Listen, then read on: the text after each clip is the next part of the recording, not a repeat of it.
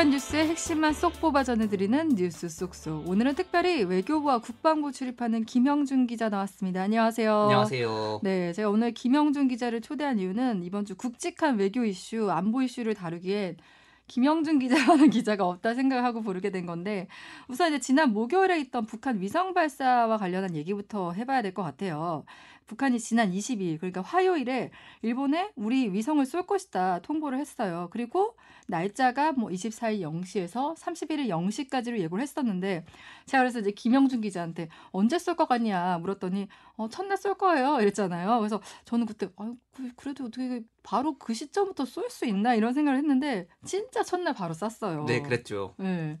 왜, 뭐, 왜 첫날 쏠 거라고 생각을 했던 거예요? 사실 정확히는 저도 첫날이라고 딱 맞춘 건 아니었고, 아. 첫날 아니면 둘째 날이라고 생각을 했는데, 네네. 지난번 5월 31일 날 발사 때도 첫째 날이었고요. 아. 날씨가 가장 큰 변수였는데, 그 첫째 날하고 둘째 날, 그러니까 24일에서 25일 일기예보가 좋은 편이었어요. 음. 그리고 북한 입장에서 굳이 시간을 끌 이유가 없어 보여서, 아. 그리고 또 새벽이라고 또 생각했던 이유가 있는데 그 로켓 연료의 산화제로 쓰이는 이게 산화제라는 게 로켓 연료가 네. 대기권 밖에서 할 때 공기가 없으니까 산소를 만들어주는 걸 산화제라고 아, 하거든요. 네네네. 이걸 사산화 이질소라는 물질을 쓰는데 이게 영상 22도에서 기화합니다. 음. 그래서 낮에 쏘면은 지금 아직 날씨가 좀 더우니까 그쵸. 위험할 수가 있거든요. 어, 네, 근데 네. 이 연료랑 산화제 넣는 것만 몇 시간이 걸려요. 음. 그래서 저녁에 주입을 끝내고 새벽에 바로 쏠 수 있겠다. 아. 이런 식으로 생각을 한 거예요. 오. 그리고 이거는 추정의 영- 영역이지만 네. 8월 25일이 고 김정일 국방위원장의 유훈인 선군 정치, 네. 군을 앞세우는 통치 방식을 기념하는 이른바 선군절이라는 날입니다. 아. 근데 24일에 쏴서 성공하면은 25일에 대대적으로 선전이 가능하겠죠. 음. 실제로 25일 아침에 선군절에 대해서 선전하는 기사가 나왔습니다. 그렇네요. 네. 5월 31일 날 1차 발사 때 어떤 일이 있었냐? 2계단 발동기의 시동 비정상이라고 북한이 발표를 했어요. 네. 그러니까 우리말로 바꾸면 2단 로켓 엔진에 점화에 문제가 생겨서 떨어진 겁니다. 이게 1차 발사 때 5월에 있었던 1차 발사 때 얘기를 네네, 하는 거죠. 1차 발사 때 얘기예요. 네. 그리고 이번이 2차 발사, 음. 8월 24일. 네. 그때 일단 fairing, 위성 덮개. 그러니까 2단까지 점화와 단분리에는 성공했는데 어. 3단의 비상 폭발 체계에 오류가 발생했다. 음. 이렇게 얘기했어요. 네. 비상 폭발 체계라고 하는 게 우리말로 비행 종단 시스템 FTS라고 하거든요. 네. 근데 이게 뭐냐면 위성을 쏘다가 뭔가 문제가 생겼을 때 네. 이게 엉뚱한 데 떨어져 가지고 피해를 입으면 안 되니까 그쵸, 네. 미 공중에서 폭파시키는 자폭 장치예요. 아. 이 자폭 장치가 오작동해서 3단에서 폭발했다는 아, 얘기입니다. 그럼 어떻게 보면은 전보다는 한 단계 발전한 것 같긴 한데 어쨌든 실패로 끝났는데 어떻게 보면 이번에 한미일 회담 이후 이제 북한 위성 발사까지 이어졌다고 볼 수 있잖아요. 북한에서 이제 위성 발사 우리가 쏠 것으로 예측했을 때도 한미일 정상회의나 뭐 을지 Freedom Shield 연습 때문에 아마 쏠 것이다 이런 예상은 했었는데 근데 이제 북한이 국제 망신이라고도 하잖아요. 이렇게 2차 실패까지 이어지면서 그런데 왜 이렇게 계속 시도를 하는 건가요? 뭐 일단 2단 엔진이 지난번과 달리 점화가 됐고 또 네. 정상적으로 분리까지 됐으니까 그때 발생했던 문제는 일단 어느 정도는 해결이 된 것 같아요. 음. 근데 또 3단 자폭 장치에서 문제가 생긴 걸 보면은 네. 우주 기술이 원래 어렵습니다. 아, 그쵸. 오류를 고치는 데만 몇 개월 걸려요. 음. 다만 이제 국가 우주개발국의 발표 내용을 보니까 네. 계단별 발동기들의 믿음성과 체계상 큰 문제는 아니라고 설명했다는 대목이 있는데 네. 발동기라는 게 엔진이란 뜻이에요. 음. 그러니까 로켓 엔진의 작동이나 단분리에는 문제가 없고 네. 이 자폭 장치가 오작동한 거다라고 아. 확신을 해서 아 이거는 그 북한 나름대로는 금방 고칠 수 있는 문제라고 생각한 게 아닌가 음. 싶기도 합니다.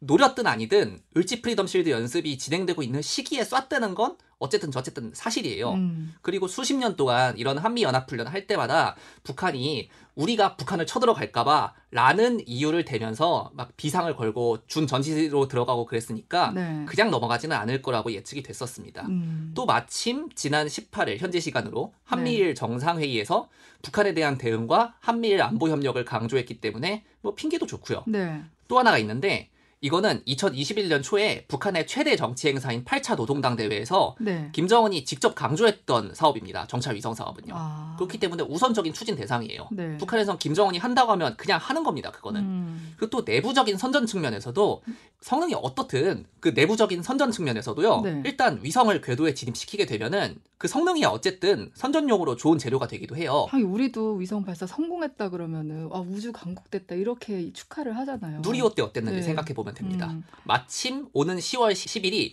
북한 노동당 창건 75주년 기념일이고 네. 이때 열병식을 또 하겠다고 이미 예고를 했어요. 아마 내부 결속이 꽤나 필요한 것 같아요. 음, 사실 그렇게 생각을 해보면은 북한 입장에서는 얼른 한 번 더 써보는 거 말고는 별다른 선택지가 없습니다. 어떻게 대내외적인 상황을 고려할 때 쏠 수밖에 없는 상황이다 이렇게 보는 것 같은데 그리고 이제 또 궁금한 거 여기 북한은 분명히 정찰 위성이라고 하잖아요. 그런데 우리도 뭐 얼마 전에 위성을 발사를 했고 미사일이 아닌 건데 근데 미국에서는 유엔 안보리 결의 위반이라고 하고 다들 이렇게 민감하게 반응하는 이유는 뭐예요? 사실 이유가 여러 가지가 있는데 네. 일단 기술적 이유로 음. 그 위성학 발사체하고 네. 탄도미사일하고 기술이 거의 비슷해요. 아. 근데 이 위성을 쏘려면은 네. 그동안 북한이 그랬듯이 ICBM을 고각으로 쏴서 그러니까 높- 굉장히 높은 각도로 쏴서 짧은 사거리로 쏘는 식으로 해서는 안 되거든요. 아. 이거는 오히려 좀 저각으로 발사를 해가지고 위성 같은 경우는 네. 낮게 네. 미사일도 그렇지만 북한이 원래 비정상적인 방법으로 테스트를 해왔던 거예요. 어. 하여튼 위성을 쏠 때 1단이 어디서 분리되고 2단이 어디서 분리가 되고 3단이 분리가 돼서 위성이 어느 궤도로 들어가는지 그걸 딱딱딱 정확히 다 맞춰야 되거든요. 네. 근데 이 북한의 서해 위성 발사장이 평안북도 철산군의 동창리에 있는데 네. 이 지도에서 찾아보시면은 여기서 남쪽으로 쏘면은 우리 백령도 일대 상공이 됩니다. 음. 그리고 실제로 이번에 백령도 서쪽 33km 상공을 날아갔어요. 네. 지난번에 이것 때문에 공습 경보가 울렸는데 국방부에서 이번에는 이게 즉각적인 위협이 아니라고 판단을 해서 경보는 안 울렸습니다. 아 그래서 이번엔 안 울렸군요. 네. 네. 하여튼 이렇게 정상 각도로 쏘면서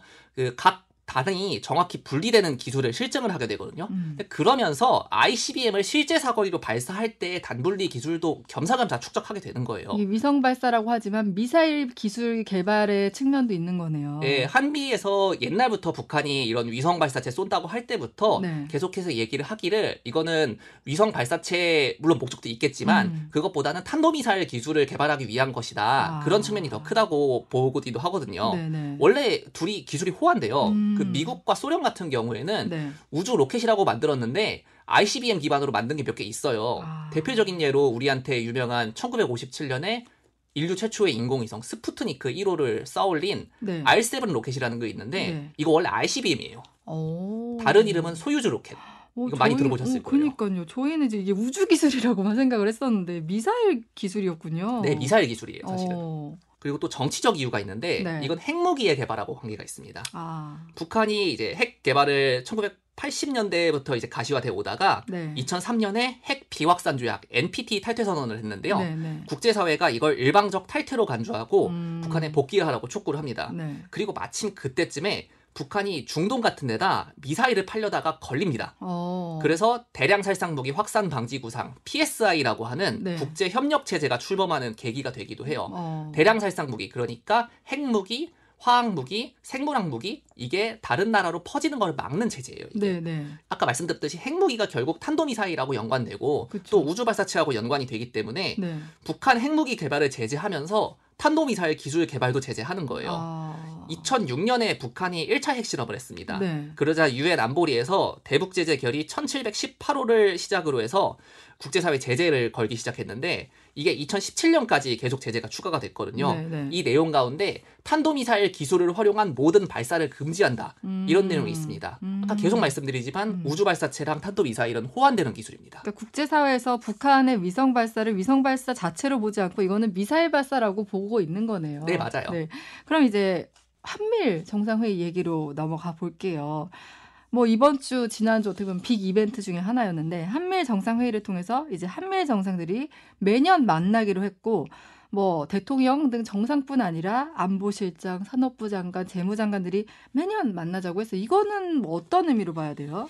탈냉전 시기로 잠깐 넘어가야 되는데 네. 우리가 탈냉전 시기 이후 30년 동안 북방 정책이라는 걸 진행해 왔잖아요. 네. 노태우 정부 때부터 시작돼. 음. 그러면서 1990년에 소련하고 수교를 했고 어, 네. 1992년에 중국하고도 수교를 했었죠. 네. 그래서 구공산권 국가들하고도 경제적 관계가 깊어집니다. 네. 그러면서 이른바 경중안미라는 말이 음, 생기죠. 네. 경제는 중국, 안보는 미국. 어. 근데 2010 80 년대 이후에 시진핑 주석이 집권하고 네. 중국의 팽창주의적 행보가 짙어지면서 이제 미국에서 아 이거 가만히 두면 안 되겠다 하면서 음. 대립 구도가 점차 심화가 됩니다. 네. 쉽게 말씀드리면은 서태평양에서 패권을 누가 잡느냐 아, 이거예요. 네, 네. 물론 이런 패권 경쟁 자체는 그 저- 인류의 역사에서 항상 있어 왔습니다. 네. 그렇지만 이번에는 군사적 대립뿐만 아니라 경제, 산업 등 모든 분야에서 미국과 중국이 경쟁을 하고 있어요. 어, 어떻게 보면 이때부터 미중 전쟁이라는 말이 드러나기 시작했던 것 같아요. 맞아요. 네, 네. 물론 이제 미국과 중국과도 경제적으로 또 깊은 관계를 맺고 있기도 하지만 네. 뭐 어쨌든 사실 우리랑 교역을 많이 하는 나라가 중국이었는데 이것 때문에 우리도 그 2016년 사드 사태 때처럼 네. 중국의 경제 보복에 좀 취약한 면이 있었거든요. 굉장히 힘든 시기였죠. 네. 네. 전임 문재인 정부에선 이 문제를 신남방 정책, 그러니까 동남아 쪽을 중시하는 방향으로 대중국 의존도를 줄이려고 했어요. 아, 네. 근데 또 윤석열 정부에서는 미국과 일본과 밀착을 강화하면서 경제마저도 미국을 중요시하는 쪽으로 기조를 잡고 있는 음, 거죠. 네, 언론에서는 이제 경미 안미 이렇게도 얘기를 하더라고요. 네, 한미일 정상회의 내용 중에 네. 네. 반도체, 배터리 등 공급망의 회복력, 기술 안보 및 표준, 에너지 안보 등 경제 안보, 기술 협력 중점 추진 이런 내용이 있거든요. 네. 이게 무슨 말이냐면은 이 반도체나 배터리 이런 걸 만들려면 히토류 같은 중요 자원이 필요한데 그렇죠. 이 자원을 공급받는 과정에서 네. 경제 보복 같은 걸로 문제가 생길 경우에 세 나라가 협력을 하겠다는 얘기입니다. 음. 에너지 안보라는 것도 뭐 비슷한 의미로 생각하시면 되는데요. 네, 네. 에너지 만들려면 그 원료를 공급받아야 에너지를 만들 수가 있잖아요. 그렇죠. 근데 지금 이번 협력으로 우리나라 입장에서는 안보 협력이 이제 대북 수준이 아니다. 이제는 인도태평양 전략에 개입하게 됐다는 분석이 있는데 뭐 이걸 두고 우리의 위상이 달라졌다라고도 볼 수 있지만 그만큼 이제 중국과 대척하고 감당해야 될 점이 좀 커졌다 이런 우려도 있어요. 네, 이미 예고가 된 상황입니다. 네. 전 정부에서는 인태 전략에 직접적으로 참여하지 않겠다고 했어요. 네. 그 대신에 신남방 정책과 인태 전략에 공통점이 있으면 조화롭게 추진하겠다. 이렇게 음, 얘기를 했었거든요. 네, 네. 근데 이번 정부 와서 기조가 많이 달라진 게 지난해 말에 우리 나름의 인도 태평양 전략을 발표하고 또 이번 정상회의에서도 미국과 일본이 원하고 있는 인태 전략, 즉 중국 포위 구상에 합류하고자 하는 모양새예요. 네. 이게 특정 국가를 배제하고자 하는 게 아니라고 부인하기는 하지만 이게 음. 내용상 중국을 노린 게 맞고요. 네. 그리고 공동 성명에도 중국의 대만 해협이나 남중국해와 관련해서 네. 대만 해협 같은 경우에는 수위가 강하지는 않았지만 언급이 됐어요. 네. 뭐 계속 이런 구도로 나간다면 이제 한중 관계가 아슬아슬하게 흘러갈 것 같기는 그거는 당연한 얘기고 네네. 그걸 우리가 관리를 해나갈 수 있겠느냐 음. 이 문제에 조금 더 가깝습니다. 아. 사실 중국 입장에서도 아마 좀 고민은 많을 거예요. 네. 왜냐하면 사드 때처럼 무차별적으로 보복을 했다가는 오히려 한국이 미국 쪽에 더 붙으려고 할 테니까 음. 중국의 턱 밑에 있는 한국을 최대한 끌어올 수 있는 방안이 뭔지 아마 자기들 나름대로도 고민하고 있을 것 같아요. 아. 그 중에 하나가 얼마 전 단체 관광객 육허 허용이었고요. 어떻게 보면 당근도 이번에는 준 거네요. 네. 네. 한국외대 국제지역대학원의 중국학과 강준영 교수입니다. 어, 미국의 사주하에 한국이 앞에 나서서 중국을 압박하는 그런 형태로 전개된다는 데 대한 부담과 우려를 가지고 있는 거거든요. 우리는 본질로 돌아가서 절대로 중국을 견제하는 게 첫 번째 목표가 아니라는 것을 얘기하면서 한국의 원칙을 분명하게 중국에도 설파하고 그걸 가지고 미국과도 얘기하고 이런 구조를 만들어가는 게 가장 중요하지 않은가 이렇게 생각이 듭니다. 강준영 교수 얘기는 이제 우리 입장에서 중국 견제가 우선이 아니라는 걸 좀 확실히 해야 된다 이런 얘기인 것 같은데, 근데 이번 협약을 두고 이제 준 동맹 수준이라는 표현도 쓰고 이제 나토 언급도 많이 하는데 동맹이라는 게 어떤 의미인지 그리고 왜 준 동맹이라고 하는 게 우려가 되는 건지도 좀 설명을 해주시면 좋을 것 같아요. 일단 국제 정치에서 동맹이라고 하면 네, 공동의 적이나 목표를 위해서 음. 동일하게 행동하기로 맺은 협정을 말합니다. 네, 네. 국가안보실에서 이번 회의 때 어떻게 설명을 했냐면은 동맹 체결자의 일방이 공격을 당했을 때 음. 자동적으로 다른 일방이 참전하게 되는 관계를 동맹이라 할 수 있다. 그 우방국이 위험에 처하면 우리는 무조건 이제 개입을 해야 되는 거네요. 네, 맞습니다. 나토 같은 경우에는 네. 북대서양 조약 기구 같은 경우에는 30여 개 국가들이 맺고 있는 집단 방위 체제라고 부르는 개념인데요. 네. 사실 여기에 자동 개입이나 뭐 의무 이런 말은 없는데 네. 각자의 헌법상의 수속이라는 말이 있거든요. 네, 네. 이게 사실상 의무예요. 어. 사실 그래서 주한 미군이 한국에 주둔하는 건데 아. 북한이 만약에 다시 전쟁을 일으킨다면은 네. 그 미국은 빼고 우리 군만 때리지는 않을 거 아닙니까? 그렇죠. 미군이 공격을 받을 텐데 그럼 당연히 미국이 개입하겠죠. 네. 옛날에 이걸 인계철선 트립 와이어라는 말라고 불렀거든요. 건드리면 폭탄이 터지는 줄이라는 뜻인데 아. 미군들이 굉장히 싫어하는 말이에요. 이 말. 음, 네, 네. 그래서 고 노무현 전 대통령이 2006년 연설에서 네. 왜 주한미군을 우리가 인계철선으로 써야 되느냐 아. 이런 얘기를 하기도 했어요. 그럼 어쨌든 뭐 동맹이 아니라고 하는 거는 그보다는 좀 결속력은 약하다 이번 협약은 그렇게 봐야 되는 거죠. 이번에는 국제법 또는 국내법 하에서 권리 또는 의무를 창설하는 것을 의도하지 않는다 이런 말이 들어갔는데 네. 일단 이런 의무를 가진 동맹은 아니라는 얘기고요. 어. 세부적인 내용을 보면은 공동의 이익과 안보에 영향을 미치는 지역적 도전, 도발, 그리고 위협에 대한 각국 정부의 대응을 조율하기 위하여 각국 정부가 3자 차원에서 서로 신속하게 협의하도록 할 것 음. 이렇게 써놨고요. 네, 네. 우리는 정보를 공유하고 메시지를 동조화하며 대응 조치를 조율하고자 한다. 이렇게 음. 말했습니다. 네. 그리고 또 여기에 필요한 행동들도 나열을 했는데 네. 3자 한미일 훈련을 연 단위로 훈련 명칭을 부여하여 다영역에서 정례 실시, 음. 2023년 말까지 북한 미사일 경보 정보가 실시간으로 공유, 네. 북핵과 미사일 위협에 대응하기 위해 증강된 탄도미사일 방어 협력 이렇게 강조한 겁니다. 네. 사실 미국은 북한뿐만 아니라 중국을 견제하기 위해서 네. 한미일의 군사 협력을 원하고 있고요. 그 윤석열 정부 집권 이후로 북한의 탄도미사일이나 잠수함을 방어하기 위한 3자 훈련이 네. 해군 위주로 바다에서 몇 차례 열렸는데 네. 이름까지 붙여서 다영역에서 한다고 했어요. 다영역. 근데 이 다영역이란 말은 이제 미군의 작전 개념을 보면은 네. 네. 다영역이 육군, 해군, 공군, 우주 그리고 사이버 전자전 아. 이렇게를 말하는 거거든요. 전체 다 이걸 융합시킨. 걸 말하는 네, 거예요. 네. 그 이렇게 하기로 한 건 사실 유례가 없습니다. 아. 그래서 동맹까지는 아니더라도 한일이 상당히 밀착하게 되는 건 피할 수가 그러네요. 없어요. 네, 네. 또 신속하게 협의한다고 한 것도 그 전까지는 한미나 한일이 각자의 동맹 조약에 따라서 알아서 협의하고 미국이 중간에서 있던 거를 그걸 음. 삼자 간의 협의로 확장시켰다는 의미가 있고요. 어떻게 보면 이제 전에 우리가 개입하지 않았던 일들에 대해서도 개입하게 될 수 있다는 의미로도 보여요. 예, 그걸 연루라고 하는데요. 연루. 예. 원하지 않는 일에 끌려 들어간다는 아, 국제 네. 정치학에 있는 말입니다. 음. 그 미국이 한국이랑 일본에게 인도 태평양 지역에서 더 많은 뭔가 사실상 이게 중국 견제죠. 네. 그걸 바란다는 거는 사실 이건 미국의 국가안보 전략서 같은 데 보면 나오는 얘기라서 별로 비밀도 아니에요. 네.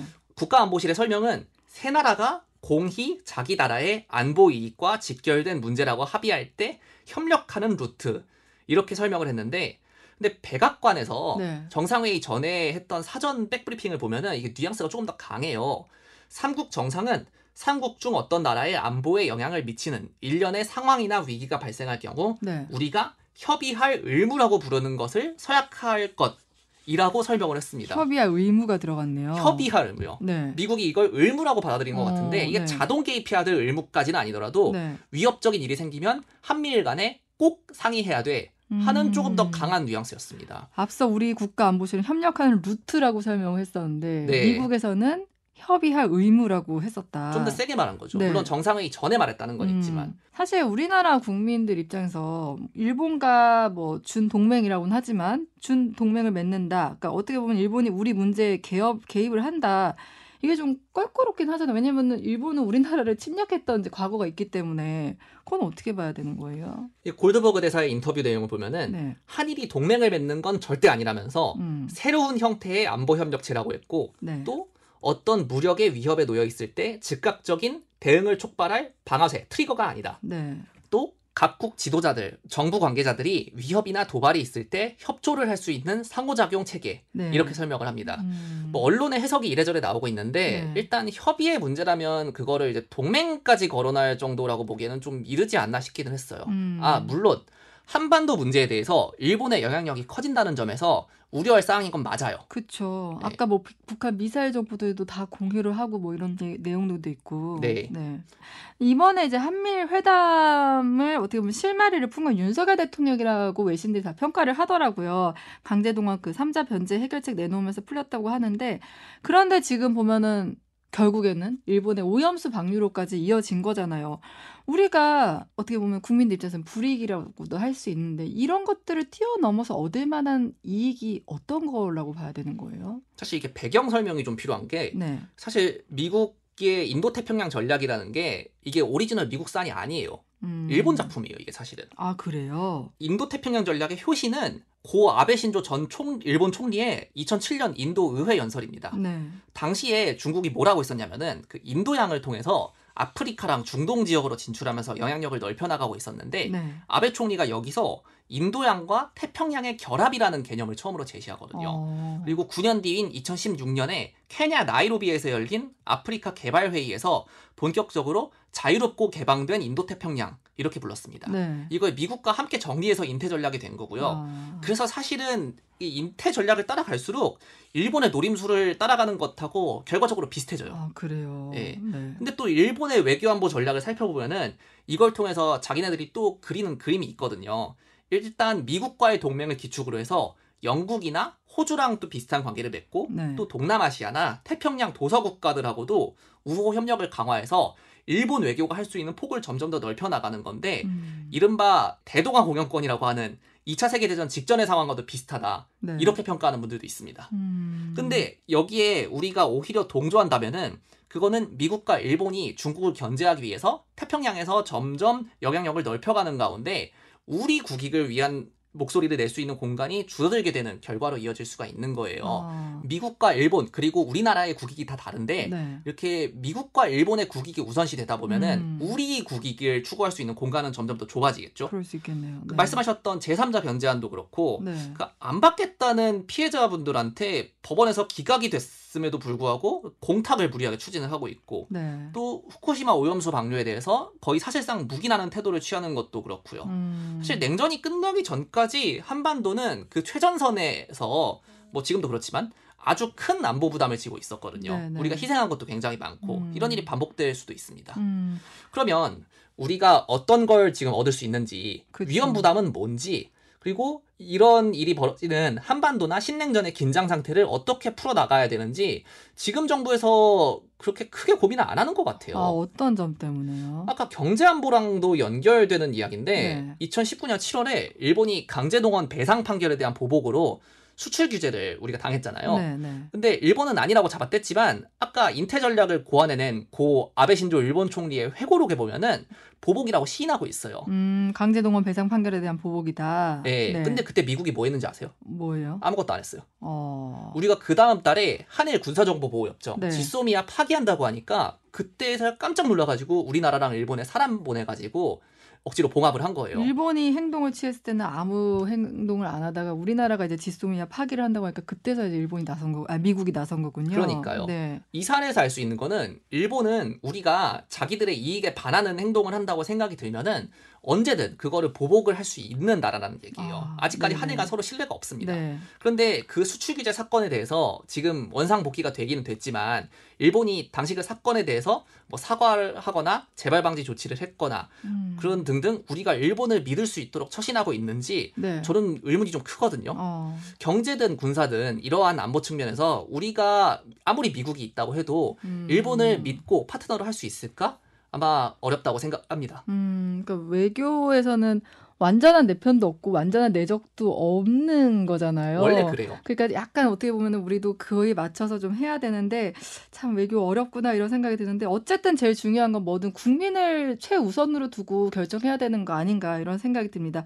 오늘 뉴스 쏙쏙은 외교부 출입하는 김영준 기자와 함께했습니다. 고맙습니다. 감사합니다.